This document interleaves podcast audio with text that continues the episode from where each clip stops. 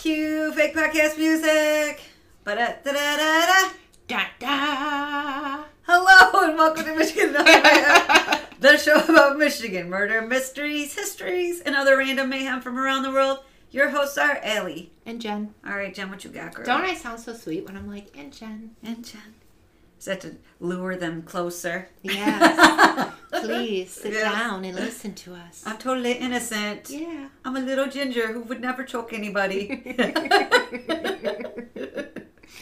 Um, Taylor, Michigan, back on my radar. you 'Cause have a thing for I- Taylor, Michigan. You're like, something's going down in Taylor, Michigan, and I'm going to find I it. I think the Taylor, Michigan. I mean, if you're you Yeah. live in Taylor, I apologize that I'm about to offend you. That I think there should be a wall. yeah. I mean, they should just abandon ship. Just Like- abandon Taylor. Just move out, everybody. Yeah, it should be just a ghost town because the craziest things happen there. We should leave it to be like one of those abandoned cities that are taken over by like cats or something. Yeah, rabbits, nest dogs. Yes, and when you told me something about Taylor, Michigan, I was like, I actually think I have an article that I could do that would kind of match yours. Yeah. Yeah. So this uh, story is about a woman that was carjacked in the parking lot of Bed Bath and Beyond And They- Taylor? In Taylor, then kidnapped and strangled in Taylor. but not to death, though, right? Strangled to death? No, she did not die. Strangled to passing out? Passing out. Oh, jeez. I love when you jump through. Like, Sorry. why, why even listen? Just turn your turn the podcast off now, or fast forward to Allie's, because now you already know. But happened. I'm gonna, I'm gonna let you know this happened at 8 a.m. I'm thinking this woman was shopping. I don't shop at Bed Bath and Beyond. I don't like Bed Bath and Beyond. My parents do. They love that place. Wait, is that the store where you go there and it's like stuff up to the ceiling? Like the whole, if it looks like the whole store is full to the ceiling? Yeah, and it's all like bath junk. You know, Uh, like I think, house. I think that's where I got my massage chair thing once. Really, I don't Yeah. like it. I I just don't like the store, and I think it's way too expensive. Is that the one that always gives you the coupon though? Yes, but That's how they why? does- fucking get me. but That's why do they give you the coupon? Because come to find out, my mom tells me that they take expired coupons. Their coupons are always twenty percent. They send it to me in the mail. I know, Uh-huh. so it's always twenty percent. Why do you continue to send a coupon? When the person you sent it to can keep that coupon and have it forever because it doesn't matter. You just always get 20%. Because we're hoping like every time you get a coupon, it'll make you go to the store. Okay. Well, maybe you should just give everybody 20% off and make it easier. Like, let's be different. You know what? We need to call their marketing department right now and tell them that. I know. So I thought, hey, she must have been shopping, but I don't. Is Bed Bath and Beyond open at 8 a.m.? I mean, when do they open? She was in the parking lot at 8 a.m. Like, what were you doing in the Bed Bath and Beyond parking lot at 8 a.m.? As someone who wakes up at 4 a.m. shopping? Yeah. it, but my question is, is it freaking open? What stores open at 8 a.m.? I don't know. I remember I've pulled up places before at 7 a.m. I'm like, you're not fucking open. I've been awake for hours. Oh, goodness. Yeah. It's not my, everybody's not Okay, Myers. the other day I saw you post something on Facebook and I thought it was funny because I woke up two hours later. Like, you're like off to bed or whatever. Two hours later, I'm like, look what she did. we are like the, the opposite as far as I'm Mm-hmm. the early riser, you're the uh, late uh, sleeper. I do get up early for work, Yeah, you do. five thirty. So Yeah. Sometimes I snooze until like six thirty. Do you? But on the weekends I don't. Like I got up at seven thirty, and then I was like, oh my god, I got to get up because you're coming to record. Right. And I did tell you that you could come at any time you wanted, and I thought, oh my god, she gets up at four a.m. She's gonna be here in a half hour. Oh no, I had Michael and Ariana with me, so yeah, there's there's no moving. I had to wake her up for breakfast. Like, do you want to starve to death or would you like to wake up? So what what are you doing? uh, I'm. I actually don't want to tell you. I wanted you to be surprised by the the first one, and I think Oh. the second one is the one you like. I think you'll find the first one surprising. The second So one, I think you like. so you're not even gonna tell us what you're doing. no, I usually give you a theme, but not this time. Okay, so I should just do mine first. That's why I was just like, jump in. Yeah, jump in because I'm giving in. you zero. That's how much I'm giving you before I tell my story. so on June sixth, Yes. 2019, Uh huh. A woman was at Bed Bath and Beyond in the parking lot at around 8 a.m. when she was carjacked, forced to drive around town, and to stop at an ATM to withdraw money for the carjacker. He then I mean, they drove around some more, I guess, and then they he forced her out of the car right off Eureka Road. Okay. He took her phone charger cord and strangled her unconscious. Oh man, like uh, yeah, try to like garrote her or whatever. Yeah, and then left her there. I'm thinking he thought she was dead. I agree with you. I think he did. yeah, I think that when she passed out or whenever, maybe she even stopped breathing for a second. He thought, "Oh, she's dead. I'll just leave her here." But then she popped back up. Yeah. So later on, she regained consciousness and was able to get to a local business called police. And then later, I always managed. I just always imagine that moment where you walk up into the uh, business. You're probably fucked up looking, possibly crying. she did. She had like lacerations on her neck and stuff. Like, you're like- clearly she was strangled. Yes, and you're saying, "Please help me! Somebody just tried to kill me. They kidnapped me. They got my car." And that other person is like, "Holy shit! It's Tuesday! Like, just, like my Tuesday just went into the shitter. Like, what?" I mean, like, Yeah. I'm telling you, ev- everything immediately I goes into chaos, Probably the first thought in my mind was, I thought I was having a bad day. right? yeah, you thought you had a bad day. Look at this poor woman tries to get some towels Yeah. to properly wipe her ass dry, and this was what happens. Yep. she's almost murdered. So later on in the week, the carjacker was actually arrested driving her vehicle in Detroit. So he was still driving it. Mm-hmm. He probably thought like, "Oh, she's dead. It's not gonna get." That's why I thought he Yeah. believed her to be dead because why would he keep the car? Or he's just stupid. Yeah, well, it could be he's stupid. He could be addicted to something, so maybe his thought process is not that hot. Or it could just be he thought, oh, nobody, it's going to be days before people find her. I have some time with this car. Yeah. So you always have to be, you know, lesson is you always have to be aware of your surroundings. True. You know, at any point, some guy's gonna. Well, but like you, um, you and I have been marked. Sometimes they sneak up on you. Yeah, they sneak up. It happens. Sneaky little bastards. Yeah. I didn't get the guy's name. It's not in any of the articles. Not But yet. maybe later on there it will be because I need to see this dude. are they still looking for him, or do they know who no, he he is? got arrested in oh, Detroit. that's right. Sorry. Yeah. Sorry. Yeah. I'm pumped full of coffee. Not enough, obviously. You're right. Okay, but like I said, this week I never drink coffee while we're at work. All week last week I drank coffee at work, and then even the day you weren't there, I went took it one step further and drank coffee in the middle of the day. Whoa. Yeah, I thought either You're that, living on the edge. yeah, I thought either I'm drinking coffee now or I just go lay down somewhere and get fired. And I drink coffee from the moment I get up to the moment I go to bed. I'm drinking coffee out of your coffee makes me poop mug right now. That tells you what level I'm at. Yeah, right? Okay. Okay, hit me with what you got. Okay, so this first one I think is going to be surprising to you. The other one you're going to be like, I know that theme. Okay. Okay. So in Omaha, Nebraska, a man named David, and you're going to put this on your list, okay? This is going to go in your book Okay. of why not to be in a relationship. Are you ready? In Omaha, Nebraska, a man named David Kroupa was casually dating a couple of women. Hmm. One was named Carrie Farver. She was a 37 year old woman that he had last dated in 2012. David was also dating Shauna Golyar. And not long after, Carrie disappeared, and that's when the harassment starts. Carrie Farver was sending tens of thousands of emails, tens of thousands of emails. You know that's a big fucking number. Texts and phone calls. There were they were threatening in nature, and they were being sent to David. Oh, I heard about this. All right, the women he was dating, especially Shauna and his friends. And the communications went on for four years as David was seemingly stalked by Carrie. Shauna's property was vandalized, her residence suffered a fire, and she was shot in the leg. So through the whole shit. process, yeah, Shauna Golyar stuck with David. All right.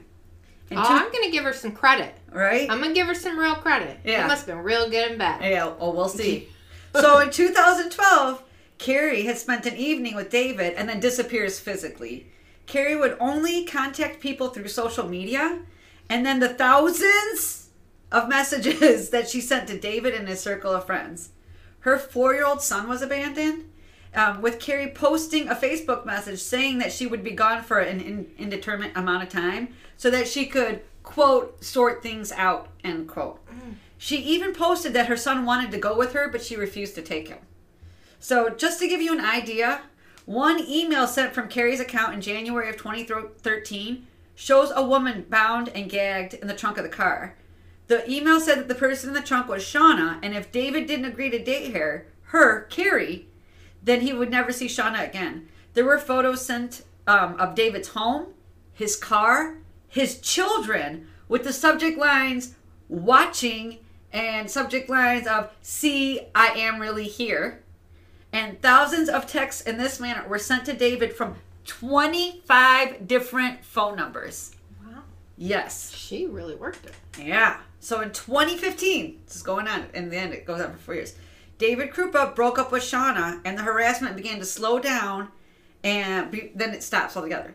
The police were working on tracing the emails, and they all led back to Shauna and not Carrie. So Shanna, Shauna, whatever this bitch's name is. Anyway, evidence led the police to believe that Shauna or Shanna ambushed Carrie shortly after she had a night out with David. So Shauna jumps Carrie and kills her in 2012.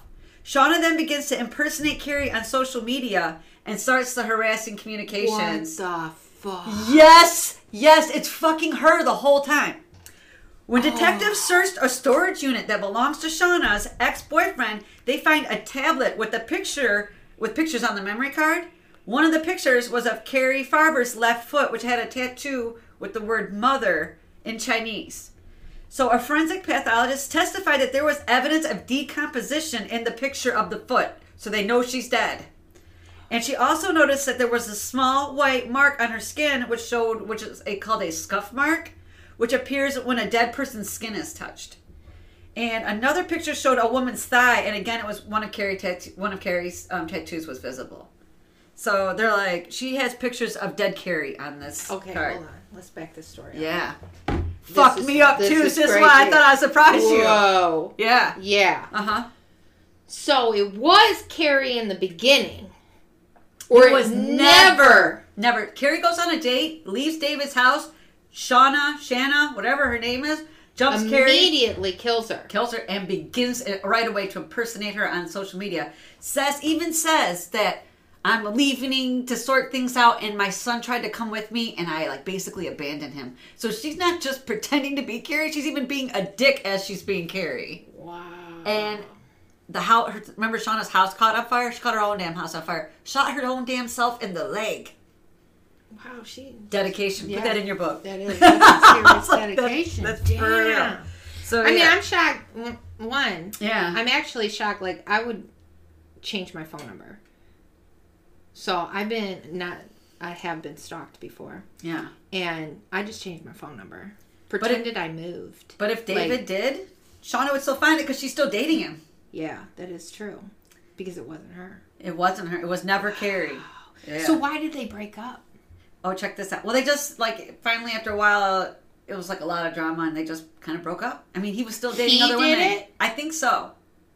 Why she put all the effort into it? Yeah, well, they were Did on she and try to kill him? Because I would think she would try to kill him. Well, How I think dare she you was break up with creating me? that drama to make him want to be with her. Like, look, all this shit's happening, and I'm sticking with you. Oh, that fucking shit doesn't work. I know. Oh, yeah. So check no. this out. What a waste. I know.